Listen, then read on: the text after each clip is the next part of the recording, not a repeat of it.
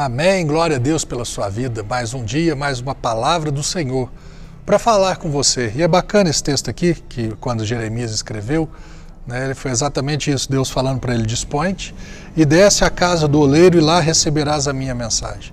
Tem muitas pessoas que querem ouvir uma palavra de Deus, querem saber, ter uma direção de Deus e isso e aquilo. Mas o que você tem feito?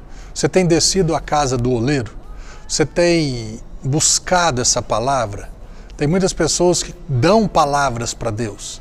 São os planos, os projetos, o que gosta, o que não gosta, o que quer que Deus faça, mas você tem procurado, desejado ouvir a palavra, a mensagem de Deus para a tua vida. Então, quando Jeremias, quando Deus tinha algo para Jeremias, ele falou assim: ó, vai lá embaixo, desce lá na casa do oleiro, eu vou te ensinar algo, eu vou te mostrar algo. Você tem vindo à igreja? Hã? Quer tomar um, uma cutucada, eu vejo pessoas aqui do Sal da Terra em todos os lugares. Aí você fala, uai irmão, tá sumido lá da igreja, né? Então, pastor, é a Covid. Mas está no supermercado, está na padaria, está na farmácia, está trabalhando, está viajando, está fazendo tudo, menos a igreja. E quer ouvir uma mensagem do Senhor? Hum? Ah, né?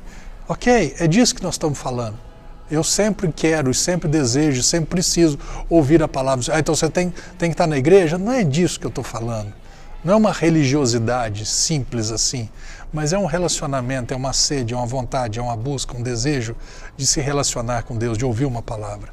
Então, coloque em prática isso. Vá atrás daquilo que você deseja. É a mensagem de Deus? Vamos andar, vamos correr, vamos buscar essa palavra. Amém?